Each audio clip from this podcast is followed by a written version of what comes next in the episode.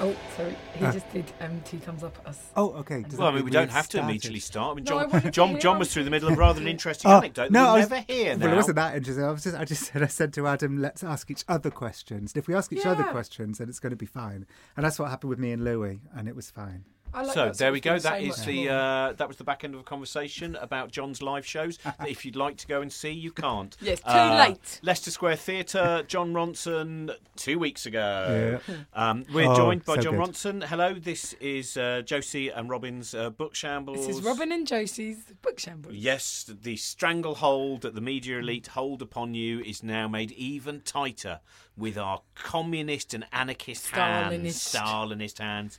So, Jon, when did you realise you were a Stalinist? Oh no, hang on, wrong podcast. the, um, I wanted to start off with uh, Jon Ronson. I've seen, uh, well, I've read, uh, I think all of your books, um, and I want to start off because I've just been reading The D- Divided Self by R.D. Laing. Right. And also, uh, I watched Asylum last night. Have you ever seen Asylum? Oh what is yeah, it? that this this documentary about this therapeutic, um, sort of experimental mental hospital in.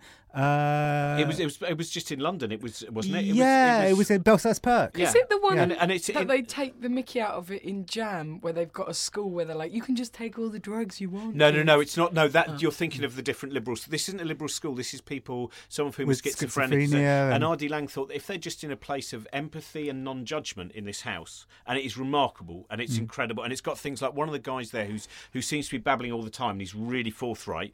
And eventually, when they watched back, they went, you know what? He's using a lot of uh, Iceni mythology and ancient Roman, uh, I, and this is what he's just throwing out in whatever kind of protective shell or whatever it is. But I want to start off because one. Can I, before Yes. you go away from that, can I tell you something? Though? I wasn't going to go away from it. Okay, good. Can I tell you But something yeah, anyway, tell just anyway. in case Yeah. it does go in a direction where I can't say what I want to say, uh, which is the fact that um, I met R.D. Laing's son, Adrian Laing, who's a solicitor in Highgate, um, and kind of has bad. I mean, I'm sure he has some very good memories of his father, but He wrote the the uh, biography. yeah, he wrote a as well, biography yeah. of his father, and he was talking about these therapeutic communities that his father would set up, um, and the idea is there would be no distinction between. Uh, Doctor and patient, we're all in this together.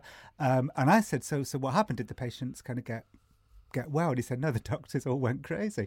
and so basically, I said, so look, if you've got like at one end of the room madness and another end of the room sanity, then it's people's proclivity to all move towards the madness end. And he said, Oh, yeah. that's terrible. That's the bathwater theory, isn't it? That uh, mm. in the end we all go to the cold water of insanity. It mm. doesn't start heating up. But I don't if know it is how cold water. I don't know how I feel about describing mental illness in terms of like call even calling it madness feels a mm. bit strange to I me. So what that- I wanted to ask Okay. is like how like what kind of insights did it give him into those conditions or those illnesses to have mm. people in a more relaxed empathetic place did it did it serve as a treatment like what did it mean Yeah. that the doctors got affected did that mean the doctors became ill or did it mean the whole place adopted a different set of rules like Well, this came from Adrian Laing's kind of biased, you know, son of his father. So this, is this, you know, So he'd be like, sort of saying it as like a man in his fifties or sixties, being, "Well, they went bloody crazy like this." Like, Yeah, but I- and, well, and, and we're talking also- about my dad. This is my dad's thing. So, Sure, so you sure, know, so there was definitely a kind of sheen of bias towards all of that. but that. I'd be really interested to know, like, what well- uh, it means. Like, does it mean that everybody became more like sympathetic to the point that they all changed the whole atmosphere of the place, or did it help those people who were suffering? Like, what does it mean? Well, this is R.D. Laing's view about this. I mean, Yeah. he was a very kind of radical anti-psychiatrist. He kind of created the anti-psychiatry movement, and so So he was a little bit wary about calling it anti-psychiatry because that wasn't because he didn't entirely want to. That's what uh, Scientologists- reject. He wasn't. Yes. He, he didn't want to say, "Oh, th- this it means all psychiatry is is done and void." I can't remember who it was. He was a. Uh, it was a Marxist, I think. Oh, was actually. Thomas Dave- Szasz? David. Uh, might have been, yeah. Thomas Szasz is it was it just died. Is is it like the Scientologists love him, but they love R.D. Laing as well. So R.D. Laing, like a classic thing that R.D. Laing would say, is that anxiety disorders don't exist. It's just a natural response to an anxiety-inducing world. Now. I think there's truth on both sides I of it. I'm a, I'm a understand that. terrible liberal, and I think there's truth on both sides of it. I think the world is getting more anxious, and anxiety is a natural response to to a, to a world of systemic anxiety inducing bullshit. Mm-hmm. On the other hand, I think anxiety disorders really do exist. I think some people are born with OCD, and it's a very real thing. And the labelling of something like OCD can be really useful. So, so I totally see both points of view. And what I've noticed with psych, and I, I, we could spend the whole hour talking about this if you wanted to. But what what I've noticed about the mental health world is that it's a world of real polemics, a bit like social media. That you're either RD Laing or you're DSM. You're either like radically anti-psychiatry and anti-labeling, or you are massively in favour of labelling, and you think anybody who questions that is a Scientologist. I mean, I'm being a little polemical here myself, but I've noticed there was that kind of swing. Whereas obviously the truth is in the grey area in the middle. Well, there's I should because I've, I've just been reading the Divided Self again because it was on David Bowie's top hundred books of all time, Ah. and uh, it's a fantastic list. Uh, it's one of those uh, the the moment that uh, all, all of these things suddenly were being kind of like you know thrown out after he uh, after he died uh, a few weeks ago. You just go, well, I better actually listen to his top twenty five albums. Oh, they're all brilliant. And uh, and then I, I was looking at his top hundred. I thought well, I haven't read all these. Oh, that looks like an interesting book about John Cage and Zen Buddhism. But and I thought God, I I haven't haven't read Divided Self. It's yet. a I really we'll do a special just on the list of David Bowie's top hundred books because they mm. are really. You it's, sure you guys such should do that? Are you going to? Does that mean you have to like read all hundred? Yeah, but No, be good. well, you can talk about what we could you do it might. all year. Yeah, there's well, I, I'm I'm about fifteen in. Okay, we'll do. Um, Let's do this from now on. I'm reading Dan Rhodes' "The Professor Who Got Stuck in the Snow" at which the is moment. really funny. It's We've so talked about funny. it before.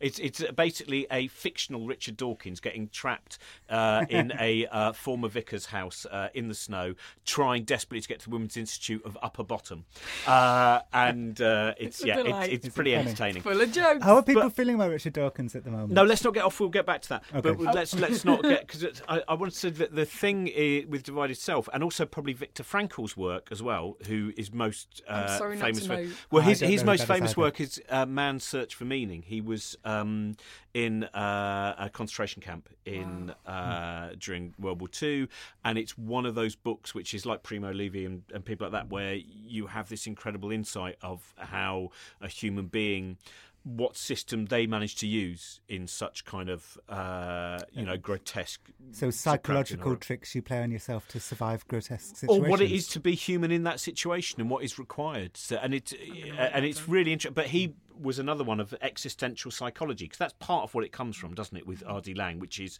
this kind of you know w- our, our our fear of judgment, our sense of self, our sense of self consciousness, and how Yeah, yeah. Because well, the reason I want to move on then is to talk about a book of yours, which is also a film. The book is entirely different to the film, uh, which is Frank. Hmm. And as you know, Frank was one of my favourite films of what was that, 2014? I didn't know that, but well, I'm I love it. to hear it. I think it's a, a fascinating film, Thank uh, which takes as its starting point uh, having a kind of musician in a papier-mâché head, but Yeah. it's not a biography of Frank Sidebottom. No. And that is. I you. Understand why that might confuse people. yeah, no, that's why I thought it was. Yeah, and of course, your book Frank is actually a book uh, based around your uh, ad- adventures with Frank. Well, I wanted to kind of give give my dues to the real Frank Sidebottom. I didn't want him. Obviously, I didn't want him to get lost because the movie was this kind of amalgamation of Frank Sidebottom and Captain Beefheart and Daniel Johnston, and so I, so I so I wanted to write this little book. It's like a Ladybird book, kind of, um, of the real story that inspired the movie. And it also includes stuff about the Shags, doesn't it? I think Yes, the Shags. so. That's oh, good as well. I know about the Shags. Of course Shags you do. amazing. Incredible, yes. Yeah. Um, it's the girls, isn't it? The young Yeah. family. Yeah, Who- It- it- who who had never heard music. Uh, Basically, they they they were homeschooled um, by a crazy um, um, abusive father, and um, they never listened to music. There was kind of religious family, and they weren't allowed to have a radio in the house. And then one day, their father announced, apropos of nothing, that he his that his mother had had her palm read by a palmist, and the palmist had decreed that these daughters, these girls, were going to become the biggest girl group in America. So he made them rehearse over and over again for years in the basement.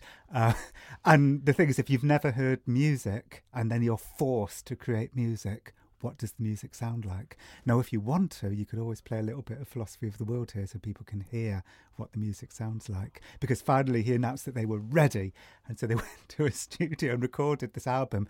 And the song Philosophy of the World is mind blowing. It's unbelievable. It reminds me a bit of a documentary that I saw last year called The Wolf Pack. Have you seen that? Oh, I haven't seen. Oh, the I've Wolf heard Pack of yet, it, but I haven't seen it. So what the Wolfpack is is it's a group of about oh god I'm embarrassed I can't remember exactly but like seven brothers and they all have really long hair and they grew up in an apartment.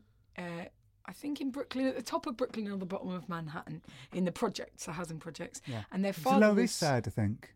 Pardon? I think it was the Lower East Side. Oh yes, it is the Lower East Side. Yeah. Thank you. Well, how can we trust anything you say?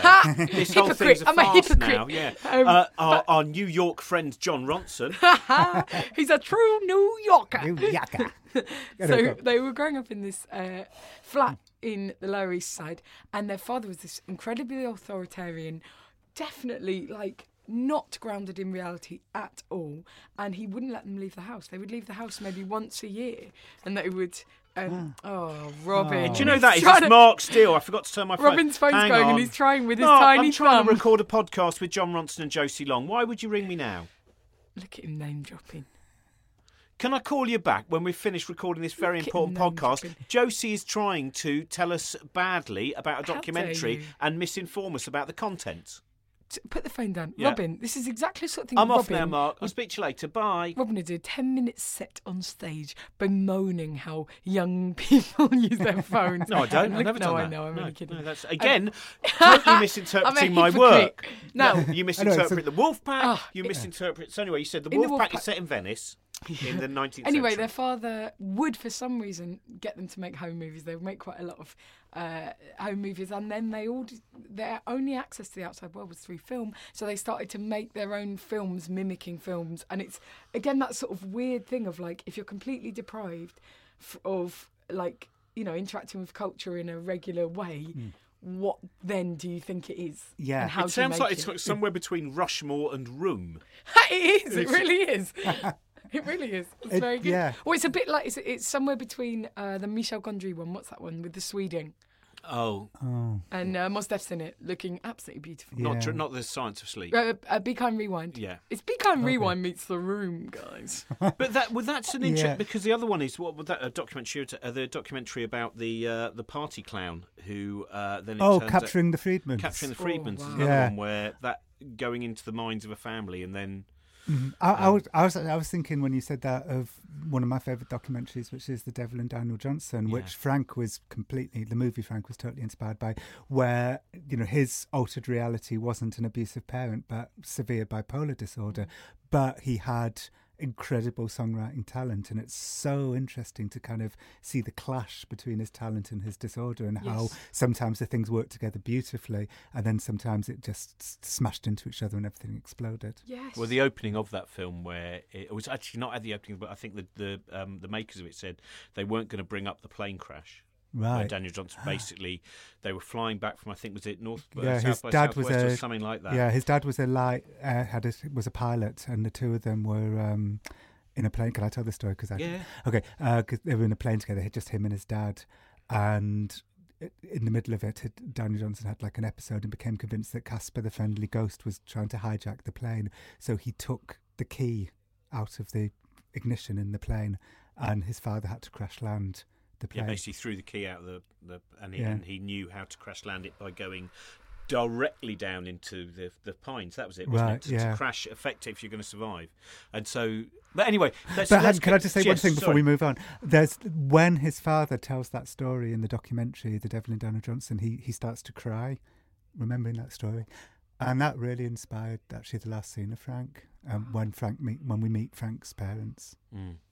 So it's that was that. What I want to know is what what did you think in terms of what Frank's uh, like you know what the problem was? Did you did you imagine? Were you being very specific in thinking what his diagnosis would? As someone who has you know through the, the psychopath test and in other work as well, and you've gone into looking at different forms of kind of mental illness. Were were you thinking very specifically about? I wonder how someone like Frank would be diagnosed. Well, it's funny you should say that because uh, during one of the drafts, I became I became like convinced that I had to know exactly what he had, and I had to, and so I started reading up a lot on bipolar disorder and agoraphobia and schizophrenia, and I was trying to decide, and, and obsessive compulsive disorder, uh, which I kind of know a lot about anyway, and I. Um, and then I said all this to the director Lenny, and Lenny said, "No, it's not that kind of movie. You, we don't have to do that." Um, and so it became vaguer. And I don't know. What do you think? Good, good or bad decision? Well, I, I was only thinking that, in terms of as a story, in terms of a story that is at times you know funny and is very moving and has is tremendous uh, conclusion to it as well. Um, that. Uh, it doesn't matter to me, but I wonder whether now there are people who will the possibility of going on a high horse go go but what, is it what's Yeah. he trying to represent and that you can then be i wondered if you did have any problems with people who reacted to it and said uh, you needed to be more specific and they, they're demanding a kind of education from the narrative Right, no, that never happened. But we, but me and Lenny did have that conversation, and I remember at the time thinking, "Are you sure? You know, you are you sure it's okay for this to be some sort of kind of invented mental illness?" Um, which it would never be like truly invented because there's always going to be elements of bipolar disorder in there. There's always going to be elements of agoraphobia and OCD and anxiety and depression. Um, but but Lenny was very um, sure about that. It was like it's not that kind of movie. I, Lenny was seeing this as a kind of mythological movie. I think it's like almost like a kind of dreamscape, and that's why. So he wasn't. So he wasn't saying that to be kind of callous. He, he had a he had his reason for saying that. But I would say, in terms of watching the film, that in some ways making it slightly broader or slightly vaguer means that more people who perhaps would, you know, have their own mental health issues would be able to identify with certain facets of it a little bit more. To make it slightly less specific means that if you did have, you know, a certain type of thing, you'd be able to, like, if there was something there you identified with it, it'd be easier to connect with it Yes, yeah, that's ways. true. Because uh, for you know, for me, like if it was constantly said, well, this is a very specific condition that this person has, and you didn't have that condition, you'd be like, oh right, okay, I don't have that, I'm outside of it. Whereas if it's more like this person has these things they are trying to manage and deal with, Mm. it's a lot more, I don't know, more easy for more people to. Yeah. then again, it might yeah. come back to that thing. Who's uh, we were talking? Uh, I was talking with someone the other day about who is dealing with. Uh, oh my god, what was she dealing with? She, she's a, a, a psychiatrist, and um, she said that sometimes there can be so much time spent going, "But what is it? What is it? What is it?" without actually going, "What do we do about it?" Said it's a little bit like someone coming in with a broken leg and going, "Well, let, now how did you break it? Now let's go through this again." Go, just we need to work out how to walk again and get the leg better. Go, no, no, no, let's keep working backwards. And I think because when you were talking about all the you know the polemic in uh, like with with psychotherapists, I find it quite interesting. I, I, I was doing a documentary where I talked to two uh, psychotherapists who had totally different takes on uh, comedy and the use of comedy, not not just by professional comedians. I mean, generally with jokes. And one of them said, if you're still making a joke uh, about a situation, then it means you haven't come to terms with the situation. And the other psychotherapist said, I don't see that as a problem at all. You can make jokes about things, but also understand their gravity. Like I would think I said to you about the fact that when my mum died, uh, you know, nearly two months ago now, uh, I did a gig a little bit, you know, it was about a month afterwards, and I did put in some jokes about it, but it wasn't like me going, this protects me. It's, it's almost like sometimes you can go, you're p- partly claiming. The narr- I don't know, but I'm finding that I- interesting as well. Yeah. When I first got to uni, I would always make jokes that I thought were really funny about the situation I had just come out of in my house with my family. So, uh, God, it's a funny start. Um, so because the situation when I was a teenager in my house was quite intense and quite difficult. So then I would make like really blasé jokes about like domestic violence or alcoholism or whatever, and uh, in particular, but that were like about my upbringing we, around my friends at university, and I'd be like ha ha ha, like when my stepdad blah blah blah ha ha ha, and I thought it was hilarious and swaggery, and it's only now that I look back and I'm like. Of course, I was being like that. I had no idea how awful that was. Do you know what I mean? I, I was Ah. nowhere near over it. I was somebody that thought that that was hilarious, and I thought that shocking all my friends who'd had maybe slightly less disruptive uh, childhoods was really funny and clever. And now I'm like, I don't do that kind of thing anymore because I feel like I have dealt with it and I'm able to sort of let that be. Oh, I don't think- and I can definitely see that as a humour, as a reflex, as as it's a way of getting through things, and it is a way of. It's like a holding pen. It's like this is how I'm behaving with it now, and then later on you're through that. I think only with What, what what I'm really saying is with difficult, traumatic things, not not everything. And I don't believe that completely about humour, but that's my. I think you could, if there's, I was talking to one comedian who uh, suffers from post-traumatic stress disorder after quite a kind of you know major incident, and uh, he's been to lots of different psychiatrists and psychotherapists, and uh, one of them went, "Do you know what? I think we can get all of this sorted." And he went, "Hey, hey, hey, not all of it. he said, if, this is how I make my living." Well, there's a- and, and I think yeah. there, there is that idea that somehow you can have enough therapy that now life is only contentment, and sometimes you meet those people and you go, "Whoa, not much Yeah. is happening here, is it?" Well, isn't there, isn't there a story in the Oliver Sacks book, uh, The Man Who Mistook His Wife for a Hat, uh, which is just that? It's about a guy comes to him with Tourette syndrome and he he treats his Tourette syndrome and the guy comes back and says, well, you, you've, you've cured me and I'm really pissed off. And, and the guy, and Oliver Sacks said, why? He said, well, because I'm a drummer at weekends and the Tourette's like really helped my drumming. Um, it made me a great drummer. And now I've lost my Tourette's, I've lost my drumming skill. And so Oliver Sacks did some sort of magic with the medication or whatever, whereby he could be cured of his Tourette's during weekdays and but have it at weekends. It's something like that. I might have I thi- misremembered I some of that, but it's it's- something it's along that those or lines. Anth- Anthropologist on Mars, or one of his books. I, I Uh-huh. do remember one where there's definitely someone going, "Well, you've overcured me. Brilliant. Now, I can't, now, now I'm having an awful time." But this, That's could the thing with ADHD. I, I often thought that I had adult ADHD because of just how ridiculous I am. And like, I felt like that gave me my creativity in my life and like made me the person I was. But now I think, I don't know, you just could work in a slightly better way. Yeah, I used to Yeah, think, I used to think I used to think about smoking. Really? Yeah, I can't write if I don't smoke. And then did you stop smoking and keep writing? And you yeah, were like, oh, totally. yeah. well, this is because you brought up Oliver Sacks, uh, and Oliver Sacks, of course, died uh, towards the end of last year, and left an incredible body work, and and to me, always comes across as someone with uh, a, a wonderful kind of depth or height of humanity. And what, so you must have read his works because this seems Yeah. to me, again, in the way that you have to. In a lot of your work, go into the minds of people, whether it's in the psychopath test, whether it's in, you know, them, which I know, you know, of all the books, really, but all especially the new ones. So, So- you've been publicly shamed. There's a lot of trying to get inside people's heads to work out why they're behaving the way that they do. So when did that start for you? When did you when did you actually feel this was more than you just toying around, sitting at the bar, looking at someone and going, "Oh, I reckon I know why they're doing that." Or when did it become. You know, an obsession, enough of an obsession to become a living? Well, you know what popped into my mind when you said that was uh, years and years ago. I made this documentary about David Icke who believes that giant blood drinking lizards secretly rule the world, and then the Anti Defamation League and the Anti Racist Action are convinced that when he says giant blood drinking lizards secretly rule the world, he's using code, and what he actually means is Jews. To which David Icke said, "No, honestly, I mean lizards." And anyway, so I made this documentary where I saw David Icke's battle with the people on our side of the fence, the anti-racists. There's this really interesting pressure cooker. Like as they get as they get more irrational, so do our responses towards them. And I thought that was so interesting. So I made the film, and I was pretty proud of the film. And then shortly afterwards, I, I saw Louis Theroux. And he said to me, and I, have just did this thing with Louis this week at Leicester Square Theatre, and Louis said to me, uh, "If I'd made that film, I would have like talked to his wife and tried to work out like you know who he is, like what's going on inside his head." And this was like maybe 1997. And I was thinking, oh no, I'm not interested in that. I'm interested in like the kind of metaphoric nature of the battle between Louis and the ADL.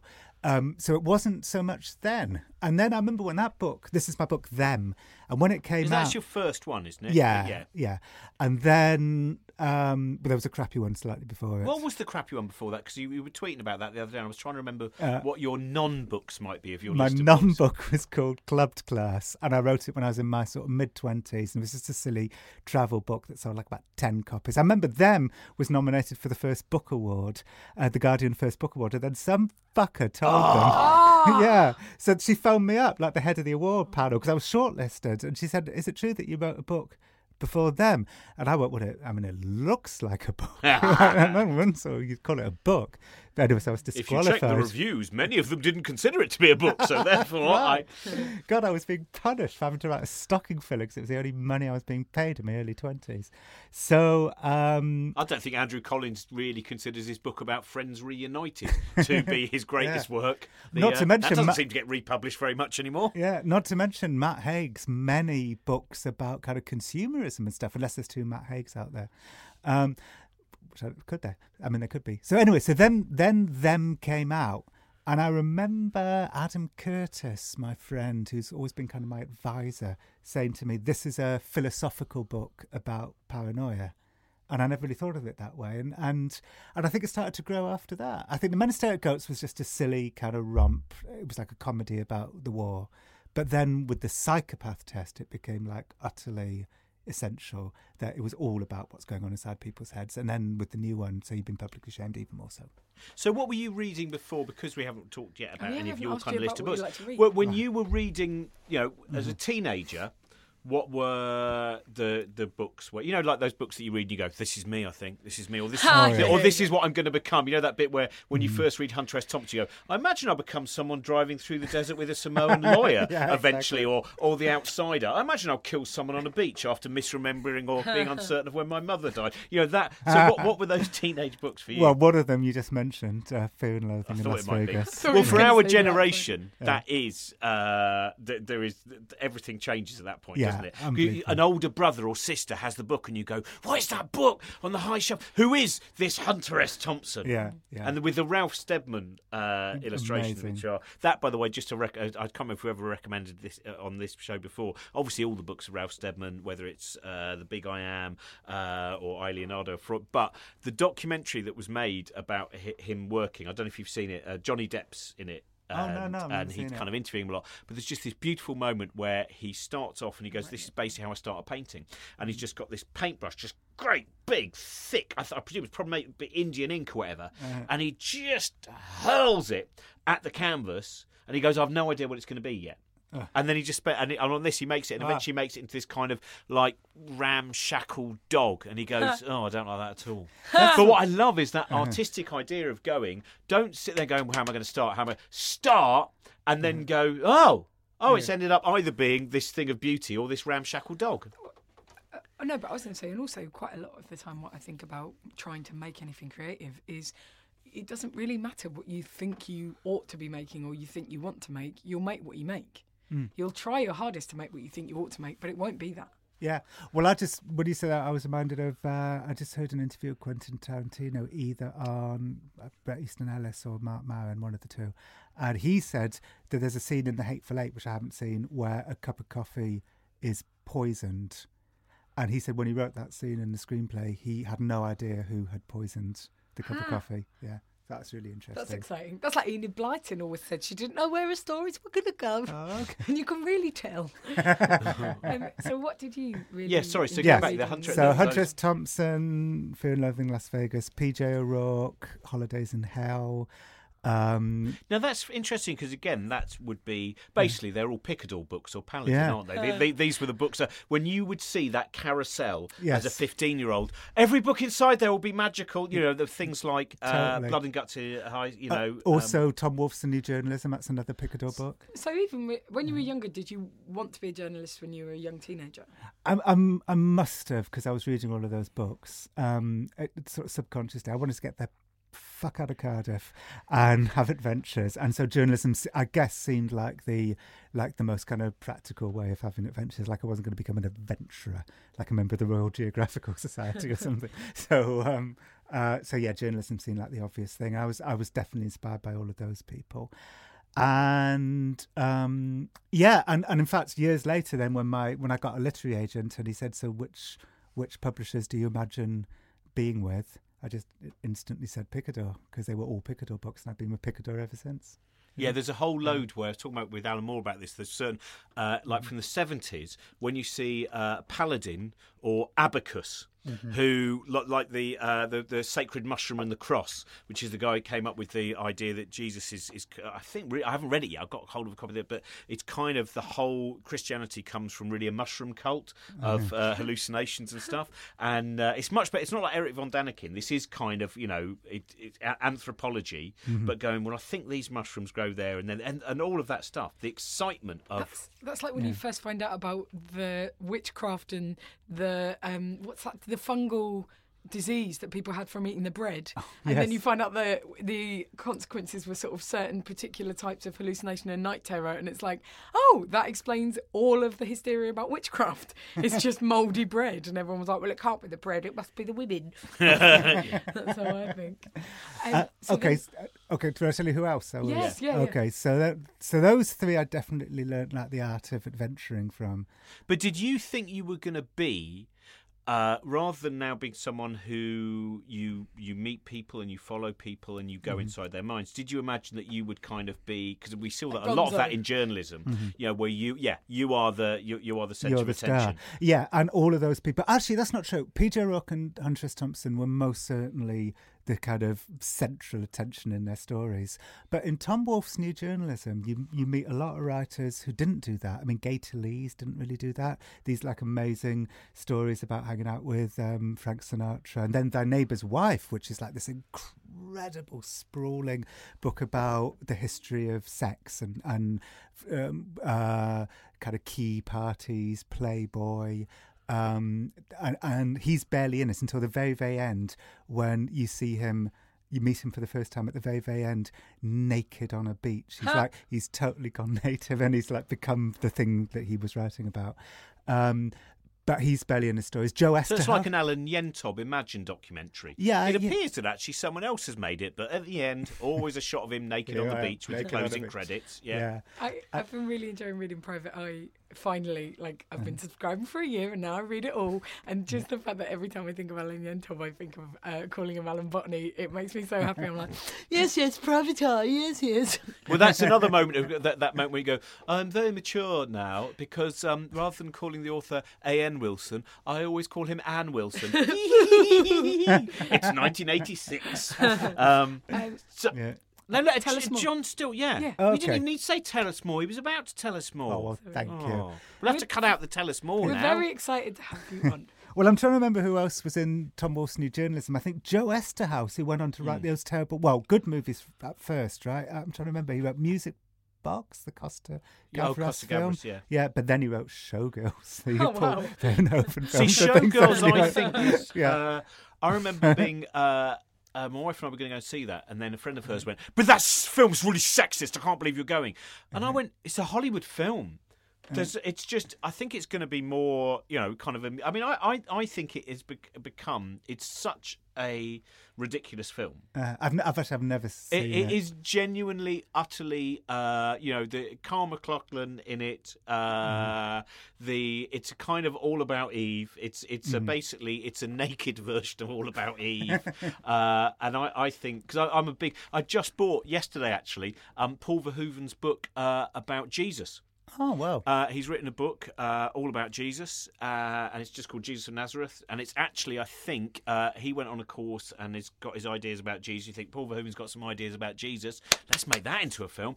And uh, and he's he's being interviewed by I forget now the guy who uh, wrote his um, kind of Faber and Faber, uh, Paul Verhoeven book, but his biographer has interviewed him about Jesus. Ten chapters of Paul Verhoeven, of RoboCop, uh, Flesh and Blood and the like, talking about Jesus. It's going to be fun, Oh. I think. Excellent. Anyway, okay, sorry. So before he, uh, Joe Eszterhas wrote those things, he was also a great new journalist who would write these kind of, you know, these people sort of redefining journalism, like Mm. turning it into narrative journalism. I think they all had the kind of similar ambition that I have, which is you want as much richness, richness out of nonfiction as from a novel.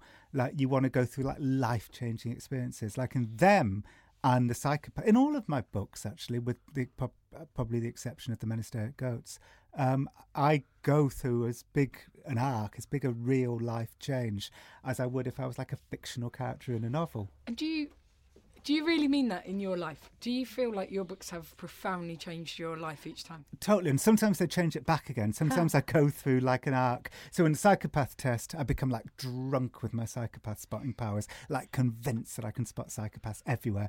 And then I realise that I kind of turned me psychopathic. You know, this conviction was kind of psychopathic in itself. And I go back to into a more kind of R.D. Laing place um, where I sort of start to reject labels a bit. But all that was real. Like none of that was fake. And in them, I became like completely convinced that the Bilderberg Group were chasing me because the Bilderberg Group were chasing me. Wow. Yeah. They stopped now. They chilled out. They stopped now. That's a couple of days. But How funny. do they chase then? So give us a little bit of the background of how do you know Right. that the the Bilderberg group are after you? Okay, so I tried to infiltrate a Bilderberg meeting. I remember that. Yeah. And as I left, I started to get followed by a kind of by a dark green Lancia. And I phoned up the British Embassy and I said, I'm being followed. This is in Portugal. I'm being followed by a dark green Lancia belonging to the Bilderberg group. And the woman on the other end of the phone went, and then she went, Go on. and uh, and then and I said I, I stopped my car on the side of a deserted lane and he stopped his car right behind me. I said, Can you imagine just how chilling this is? Especially because I'm from England and I'm not used to being spied on. So she said And did she go? Ha! That's what you think. she said the good no- she said the good news is if you know you're being followed, they're probably just trying to intimidate you. The dangerous ones would be those that you don't know are following you. Bloody hell. Yeah. So I thought, well, what if these ones are the dangerous ones, and I just happen to be naturally good at spotting, at spotting oh, them? they would definitely want you to see them if they You're stopped even behind you. arrogant in your paranoia, aren't you? Arrogant, paranoic, Jon Ronson. But I just remember I gave a talk. Like I'm going back years now. This is all in my book. Them, and when it came out, I started giving talks about my books, and I gave a talk to the Skeptics Society in London and the London Skeptics. And during the Q and A, somebody said to me, "So you were figuratively chased by men in dark glasses?" And I was like, "No, I was not figuratively. I was actually chased by men in dark glasses." So who is now the Bilderberg group? Because the, there's lots of different definitions depending on who. When you say the Bilderberg group, you mean Um, well, this sort of powerful, I mean, what they actually are, which is this powerful kind of globalist group of bankers, media moguls, corporate chiefs, Heinz, Nokia, Smith, SmithKline Beecham. Sounds like the worst gig audience in the world. right. And they always meet once a year in a five star hotel with golfing facilities. And according to the conspiracy theorists, that's where they secretly they rule did the it at world. Watford once, didn't they? I thought that was a Yeah. At, at a hotel I stayed in once. Yeah, no, I remember Uh, going uh, on on the train, yeah, and, and having a look out and going, "Oh, that'll be the Bilderberg group." Yeah, yeah. And a guy in a green Lancia got on the train. yeah. Oh, What's the name of the hotel? Sorry, What was the name of the hotel? I can't remember, but it's. Uh, I'll tell you what. If you're going towards London from Watford Junction, just you leave Watford Junction, look to your left, you'll yeah, see it. it's, It's, a fine. very fancy hotel. But this is where I always feel like you don't need conspiracy theories because those are wealthy, powerful people. They have wealth and power. That means they are wealthy and powerful and will Yeah. control things. And they you don't need to a lizard reason. it. Yeah, You don't exactly. need to say they're shady. You just need to go accept the fact that wealthy people have all the well, Mm. not all, but wealthy people have most of the power. Exactly. This is Why what then do conspiracy theorists fuck it up all the time By by con- making it just stupid? Yeah, they Yeah. have to and, put and- the and lizards that in. bit where you go, it's a little bit like you know when, when people come up with different theories, like kind of uh, you know pseudo scientific theories Mm-hmm. about why there's life on Earth or about the beginning of the universe. Very rarely are they as fulfilling or as exciting as these banal things imagined by human beings. Yeah, I remember Alex Jones. I remember because I showed it on stage last night. I remember Alex Jones um, saying of David Icke's lizard theory, "It's like a turd in the punch bowl. You've got you've got you've got a lovely punch, like fruit punch, ice, rum, and then David Icke comes along and takes a giant turd in it, and then nobody wants to drink out of the punch bowl. But is he is Alex Jones? Is he basically do it? Uh, it's a career move because when you see him on some of the shows, like when he was over here, you just thought, yeah, yeah, yeah, it's all very melodrama, and you're all Mm. jumping up and down. You've created a sequence which will now be shown, you know, which you available on YouTube, and you get. A, uh, d- Is any does any of it mean anything? Alex is a little bit of a turd in a punch bowl, I think. I, Well, I- that's I- what I was thinking. Is he's annoyed because he's going, well, I've built all this up, and I'm ready to do my great big turd in the punch bowl. Bloody David Icke's just done a little Englishy turd, not like my great big American turd with all stuff in it. This is what I want to ask you. Um, it's a bit of a curveball. Is this What- about emotions? Are you going to suddenly turn this into a Would you Gillian do it- McKeith podcast? What do you read for fun and for pleasure? Uh, I just listened to the audiobook of uh, Bridget Christie's A Book for Her, which I thought Brilliant. was brilliant. choice. Yeah. And you do a show with Maeve Higgins, and she's just released a book, hasn't she? Absolutely brilliant book called uh, Off You Go. Yeah. Um, and yeah, so funny, nerdy, funny, nerdy people. But are any of those for fun? Because that's what I think is that there's a point where once you're just looking around going, I want to learn everything about everything and I want to see everything, Yeah. that even the books that are for fun, you're. Because I was wondering when you are. was is there a point in your existence now where there is always a kind of homunculus in a trilby on a typewriter inside your brain uh, that as you walk around New York where you live now as you walk around London wherever you might be there is you know or the Sam Spade monologue of you know as Jon Ronson left his you know his brownstone and and, and he saw a man behaving erratically and he you know everything There was is a silence. Jon said, uh, "I um, uh, I, I think I definitely like. There's always a little bit of narcissism going on in terms of the books that I read. So But no, for no, instance- I mean about narcissism. I mean what you actually, uh, Mm-hmm. th- everything becomes the possibility of a story. That every, you are constantly seeking a story. That scares the shit out of me because I was thinking, well, that's being a writer, isn't it? That's spent my whole life. And then you were like, yes, that is narcissism. I was like, oh shit, shit. oh god. Well, I was thinking more tonal. Actually, I was thinking like when I listened to someone like like Bridget Christie's audiobook, um, that's having help with my work too because it's reminding me that funny is good. Like, don't lose the ability to be funny. Uh, so everything teaches me something. But you know, I don't do that. What you just said because I'm much more picky about what stories I will do these days. Stories have to like really massively sell themselves to me. It's because each time I do a story, that that world's closed off for me because because the mystery, like the the genuine mystery and curiosity, is what is, is the wind behind my sails. So I can't do conspiracies anymore because I kind of get that now. Yeah. Um, I can't do public shaming on so public shaming anymore because I understand what's going on there now. So so the older I get and the more stories I do, the harder it is for me to find a story because there's fewer mysteries in the world, which is Would you update problem, the public shamed book though? Because I, I read it when it first came out. What was it about April last year in the I- UK? I already did update the paperback. I wrote this long 10,000 word new chapter for the paperback about everything, about all the noise after the book came out. Um, so I have already updated it, and it could definitely continue to be updated, but I- but I won't do that. right. But I think if you if you're the kind of writer who cares about, you know, who who is propelled on by solving mysteries, inevitably it's going to get harder and harder as you get older because there's you know you there's fewer things that you don't understand. What do you at the moment? Well, what are the books that you have read where you've gone? Well, that was one I should have done.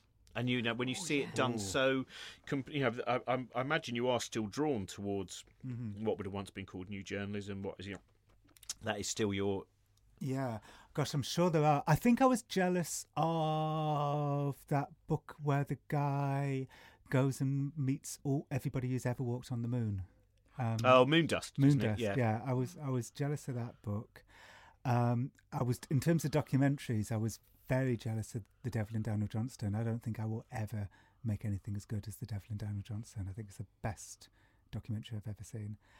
Um, gosh, That Moondust book is kind. It's a great book, and it's. Um, I remember that when Neil Armstrong died. What, probably four years ago was it? I think, but it was August uh, four years ago, and uh, four or five years ago, and walking along the south bank in the evening. It was a harvest moon, so it was you know the moon looked really big. It was a wonderful thing, you know, to see. And then just going, oh my god, there's going to be a time, very possibly, where there are no longer any living people on this uh, earth Yeah. who stood on the moon. That there was this brief window of people standing on, you know, non-Earth natural, and then it's it's it's gone again. Will they never do it again? Do you think? Well, the moon. The, the trouble with the moon is, I think they've gone. Well, we're not really sure what else there is to get from the moon. Yeah. What else we can learn from the moon? But it does feel like. Mars then becomes this interesting thing. but I does- watched The Martian on the plane coming over. Is it any good? Yeah, I really enjoyed it. And then what's interesting, it's all about kind of winning with science up in space, um, and you know, with grit and determination and scientific knowledge. And then I paused the video, um, went to the toilet, and the toilet wouldn't flush. So I pressed the flush like repeatedly, like maybe three or four times, and then it flushed. And then I felt like Matt Damon in Martian. Very much the same. Oh, now you've reminded Then me. I wouldn't get out of the toilet because I thought, well, I fancy potatoes, so I didn't flush it, and I built up my own shit. And for, but that's that I'm- was interesting. There was uh, um, uh, Kevin Fong, who's great, who's uh, an expert on space medicine. In fact, just did the Royal Institution Christmas lectures, uh, 2015.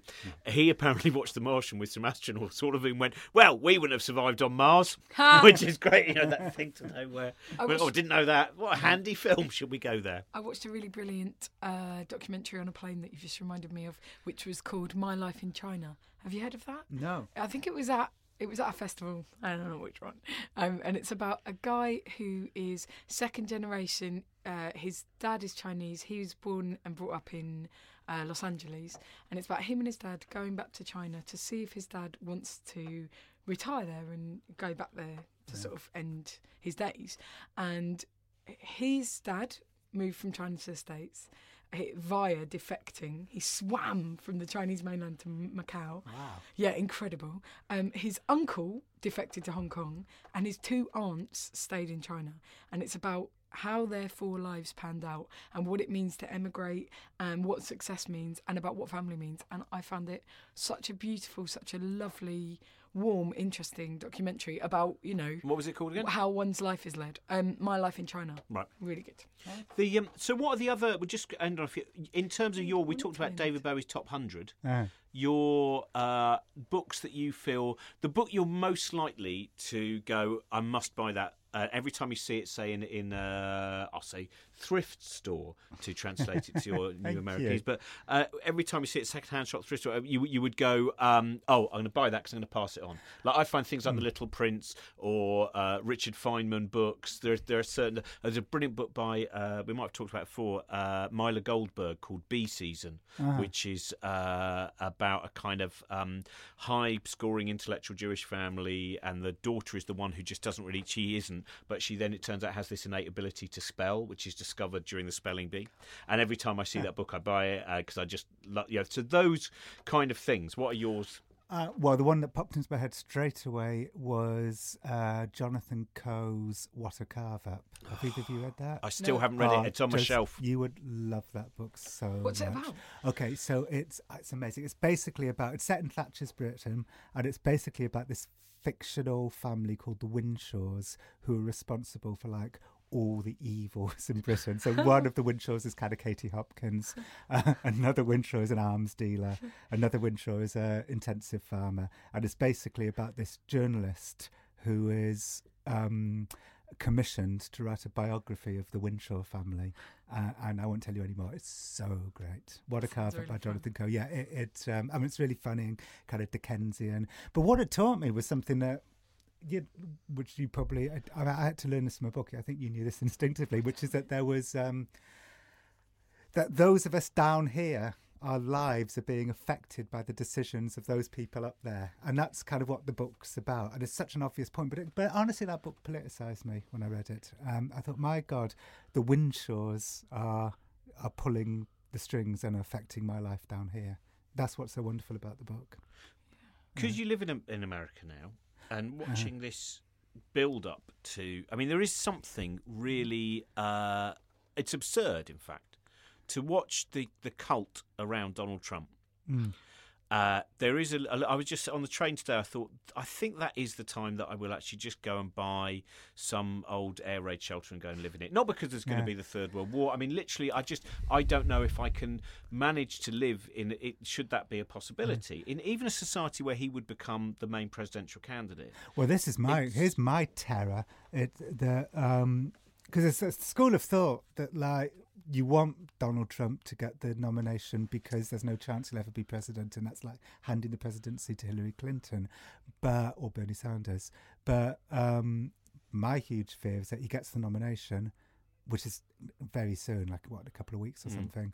And then Hillary Clinton gets the nomination. Some terrible secret comes out about Hillary Clinton during the campaign, and suddenly, before you know it, Donald Trump's president. I don't think that's an impossibility. So how do, do you, as someone who's an, analysed a lot of you know kind of, of, of, of human thinking, that bit where you just go, "This is too preposterous. I don't understand. I don't understand. Why do people believe this person is this thing?" I mean, that moment where you just go, "Is it merely because again this kind of this small number? You know, you can't that hmm. bit about conspiracy theories. Hmm. It's not even a conspiracy. There's a very small number of, of media outlets in terms of the number of individual owners, and you hmm. go, these narratives where people buy into it, and that now Fox News can actually be. Fox News, of course, they're, they're, they've they've accidentally become the liberal elite in some people's Yeah. eyes because They're now because. Donald Trump's saying I'm not going to go on that show. Whereas some people are going, what? So he's actually said, um, or she was rude to me last time. So as someone said, how's he going to deal with ISIS if he's going to throw his proud? But those moments where you go very quickly, the narrative changes. Oh yeah, the mainstream. Yeah. Previously, Yeah. we, we used to love Fox. You know, Well, I was talking about this on stage with Adam Curtis last night, and he said, "Actually, I wasn't." Somebody during the Q and A, somebody said, "What about Donald Trump?" And Adam said, "You may, you know, not realise, but this happens often in American politics." And he said, William Randolph Hearst stood for as a candidate. Oh, the Rockefeller. Right. Uh, no, what's his name? Nelson. Nelson Rockefeller Oh, stood for right. president. Ford, Henry Ford stood for president. Right. Yeah, It's all similar. I mean, I don't know much and about Nelson Henry Rockefeller. Ford was but- uh, Henry big Ford- racist, wasn't yeah, he? He oh was like a yeah, massive yeah. His book, uh, "The International Jew," is is, is as bad From the title, I can imagine. Fucking Well, I find when Yeah. mentioning Feynman, I still I was reading another book about him because I always enjoy it, and every time that I read that uh, when he was up for I th- was it Columbia and Princeton, I can't remember, but one of the universities was out for him because they'd hit their Jewish quota, Oh, and that to me is still a remarkable thing to read. That in Right. the 1930s, 1936, whatever it would have been, you know, the universities said, well, you know, because the, they don't really fit in, so it's for their good. we can only have so many. No offense, That but is- that does sound like mo- the modern way that like c- culture treats the casting of anything other than white men. Well, I mean, yeah, I suppose it is slightly different Yeah. because it's an official quota, and in many ways you've belittled it with your uh, Stalinism again, Joseph. no, I, You know I mean, what? It's though, as vaguely I, I, I'm, I'm afraid, No. as as as you said that, um, I was thinking about what I did just before this podcast, which was I was at, I was on loose ends, and it was a room full of people. Uh, and I just happened to notice that everybody in the room was white except for Adrian Lester, who was like the only black person in the room. And, and I thought, God, there's still Who was meant to be on our podcast, but uh, the dates keep changing, so hopefully eventually we will have Right. Adrian Lester on, but I don't know when. Yeah, Sorry, but so it, yeah. so yeah, so it did make me think. Actually, funny when you were saying that, I was thinking, well, there are. I- I've just what what Josie said. there- Thank you. there are It's still nice to be backed up by this. well, no, it's a instead of torn the down thing is by that the, the, the quota can now be. I, I, would- I would agree. There is, you know, there obviously there's different areas of cultural dominance, uh, but I would call it you know- discrimination as opposed to dominance. Well, Well, I suppose it is. well, discrimination comes through dominance. That's how you can do it. Fuck. But dominance still to me has some uh, web meaning connections that aren't pejorative. That's so because you always think- get caught up with semantics and you forget to pragmatically that view guy? the uh, me. It's Uh, me. no, no, no. And who's the liberal Who's the guy who wrote about it's the fucking me. the meaning web? You know the shades of meaning. What's that? That was a book that I I read at university. E.B. White. Seven Shades of Meaning. Is Um, that the one? Yeah, E.B. Yeah. White's uh, The Meaning Web. It's not E.B. White. He wrote Charlotte's Web. Jesus oh, God, Christ. don't be a dick then. then. You know, I'm, I'm Well, I don't to- know. Someone will tweet us, won't they? Thank you. Well, if you could, I remember it, and it blew my mind about ambiguity, about symbolism, poetry, and about the idea that words had all of these connotations to them that shifted, that meant that you were culturally connected to some people and not others, and that meant that your usage of certain words would inflame in some people. Oh my God, I loved it. It was like a feast. It's funny, isn't it? It's um, weird that bit where, in fact, going back to the divided self, reading that, and any books, which are the majority of books where humanity is always man, Oh. it eventually becomes prick. There's a certain point, a certain change in your mentality where you go, "I'm sure there's another way of doing this," because it isn't useful. And it, it, it, it- I mean, then it was just that's the way. It's not like there's any, uh, but actually behind the author uh, themselves is not, and he said himself. Uh, the, uh, the, the but that's that all of those little things which you you start to realise. Uh, may, anyway, going back to uh, so um, before loose ends, before I mentioned Richard Feynman's Jewish quota, we were Talking about what to carve up and books that you would buy in thrift no stores. no we moved further on. You, you Oh. moved from, from, to the next stage. Ah, Trent, what were we talking about? No, we, oh, what, Oh, what was God. what was it? It was I've got another question. no no no. Hang on hang on hang on. Trump? I want to get back to that Oh, thing. Trump, It oh, Donald talking Trump. That was it. We're talking about Ford, and you were saying Adam mm. Curtis. Oh yeah. Thank you. No, just that. Yeah, that, so- that, was, so- that was it. That was his point. It was th- that that was his point that basically this is not a new thing. This is something that happens over and over again in American politics. It's quite relieving to hear that because one of the questions I was going to ask was, do you guys personally remember this kind of thing happening before, in, like in your lifetime? Because I know that like you've got 10, 15 years on me, and whether that. Well, I mean, Reagan is seems a good example in some ways Yeah. in terms of different because it's not about. but And but Bush Jr.. yeah, that all all of those things are I mean, kind of Trump strange. is more extreme than both Yeah. Reagan and Bush. Though Reagan at the time, we perhaps forgotten because even we were young then. Uh, the one thing I always remember about that election was I must have just caught the end of the Sweeney. I wouldn't have been allowed to. I don't know why, or maybe it was just before.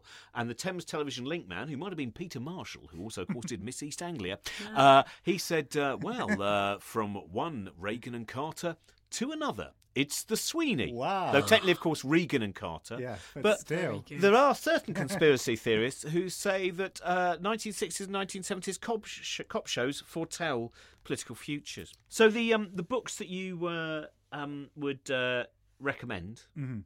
for your favourite, the books that you feel have been the most influential on you, or I want to say this list of books: What a Carve Up by Jonathan Coe, as stated earlier, Slaughterhouse Five by Kurt Vonnegut. Oh, the Bing Vonnegut mention. I think there's uh, nearly every one of the 16 or whatever we've recorded, and there's nothing wrong with that. No, that's no. great. We and were- there's also nothing wrong with the fact that I chose the most obvious Kurt Vonnegut book too. It's great. Yeah. I, I actually nearly bought it again today. I, I, I had 10 minutes spare in Chorleywood, so I popped down to, I think it was the Dogs Trust charity shop, might have been the other one. And I did that thing where, you know, when you buy books that you've got already, uh if they've got a, a different cover. So I bought Down and Out in Paris in London because I thought I haven't got that Penguin Modern Classic cover from 1969. Right. Uh, and then there was a copy of The Outsider. I went, oh, I haven't got that cover either. And uh, that was, and then I looked at the Slaughterhouse 5 one and I went, not different enough to the cover I've got. What a ridiculous thing to do. Well, the people behind the counter would have thought, well, I really would have expected he'd read these books. What a phony reading for the first time ever. Yeah, but you know what? Of course, I said it's funny, but I've got all these books already. But these are such lovely covers. I have read them. I have read them, lady. Um, what else? Uh, what else? Uh, any any collection, any Raymond Carver collection? 100%. Bing. Oh, really? Raymond Carver button. Yep. Okay. No, there's nothing wrong with that. But that's No, when no. we had because We Lisa share Duran your was going. What, why have we? Uh, these were the. Uh, oh, sorry, I've just moved Sorry. your microphone. There we go. Lovely down and out there. Penguin Oh, that is beautiful. Uh, the copy of The Outsider was Jane Owens, Foundation Studies Harrow School of Art, which I always love. Someone who's got a little label in them. And uh, I had to buy this Arthur C. Clarke's. It's got one of those lovely pan covers, A Fall of Moon Dust. One Oh, of my that is beautiful. Periods of. And that was three and six. We need to ask more because he's got more books to recommend. In Uh, it's yeah, no, to- keep, keep going. Okay. Um, I'm just at the moment rereading for the first time in years Joan Didion's The White Album, which Oh, I'm I bought very that much. huge Everyman collection Of, of, like, journalism. everything Joan yeah, Didion I- ever That's wrote. a very good. Yeah, really like it. Got the most beautiful first line of any book um, I've ever read. We tell ourselves stories in order to live. Mm. Um, and she was hanging out with the Manson family, so she was writing a lot about that. It's, yeah, hanging out with Jim Morrison. Actually, the Jim Morrison section in the White Album's not that good. That just kind of reads like pop journalism. But Mm. but other parts of, of the book are, are brilliant. She was hanging. Was that must have been before Uh, it was about crimes Yeah, no, what happened was uh, she befriended Linda Kasabian, who in was prison. uh, yeah, who became who then turned state's witness, Mm. and um, and then got out because she was like she became state's witness, and and Joan Didion actually picked out the dress that Linda Kasabian would wear on the witness stand. Wow. Yeah, Right, we've run out of time. I was just going to mention this because I should have read this years ago, and this was also on David Bowie's top 100 list William Faulkner's As I Lay Dying, which is Oh. as uh, wonderful as you might imagine. Is it and really incredible. great? Mm-hmm. Yeah, it's. Uh, so that's. Uh, you know my fi- can I finish yeah, with you my can. failing? My failing is that I'm not great with literary fiction. Uh, I find it very hard to get into. I'm the same. yeah. I, I, I just I really admire people who can be terse, and Yeah. I really love, you know, like styles like um, Vonnegut or Carver or Yeah. Orwell, where I mean they're not similar really, but like they're all plain speaking. It's, Exactly. Well, that's why I think on the back of this 1975 Albert Camus Outside of Penguin Modern Classic has a John Betjeman review, a book so well written and profoundly disturbing that it is in a class by itself. Seldom have I read a work which says so much in such a short space. So that's another one to read. If you like, so if you like the people we just mentioned, then we'd like Camus.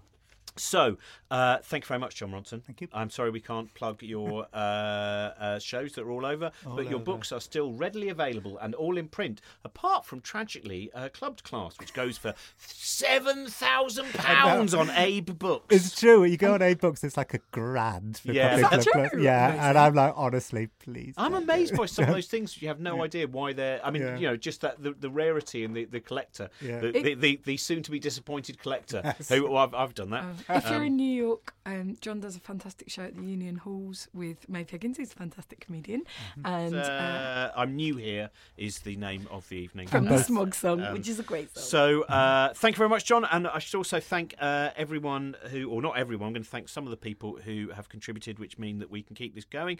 Uh, if you want to, by the way, see all the other episodes or hear the other episodes uh, and uh, the reading lists of the people we've had on, you can go to cosmicgenome.com uh, forward slash shambles. shambles. You don't really have to say forward slash anymore, do you? But I did because I'm 46. So thank you to some of those people who pledged, who are Leslie Pearson, Kieran, Danielle Kushner, Jack. Bro- I think it's Jack Jack Bropham or Browham. I apologise. We'll uh, do. We'll mention you every time with a different pronunciation. Uh, Maria Cannon, uh, Jean Satori, Jackie Crawford, Stuart Moore, David O'Mahan, and then do you want to continue, Josie, from Yes. Michael Kilminster? Michael Kilminster, Adam Jones, Richard Harahan, Thomas Hale, Patrick Baker, Anachronism, Peter McGladdery, Malcolm Franks, and Vic Burgess. Uh, thank you very much. Thank you, and uh, we'll be back with another one soon. By the way, sorry, I think I was overly oppressive at times. that does happen. I think I checked my privilege. I think we had a nice it's time. It's weighty. we have a nice time sparring, didn't we? Was a tough Was it sparring? Hello, just a quick footnote from the producer to say we will be back with season three of Book Shambles in the summer, but we thought we'd put out a special now to celebrate the launch of our new series over at Cosmic Genome, which is The Quest for Wonder, a science comedy web series with puppets, starring Robin Ince and Professor Brian Cox. And just to keep it all in the Book Shambles family, the first episode features a guest appearance by Josie as well. And you can watch all those episodes for free at cosmicgenome.com slash quest for wonder. And Cosmic Genome subscribers will also have access to lots of bonus features as well, so do consider subscribing to that.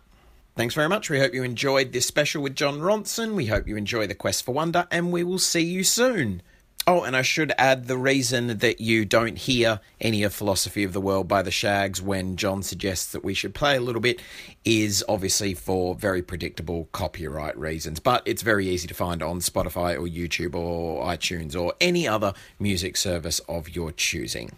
Cheers, bye.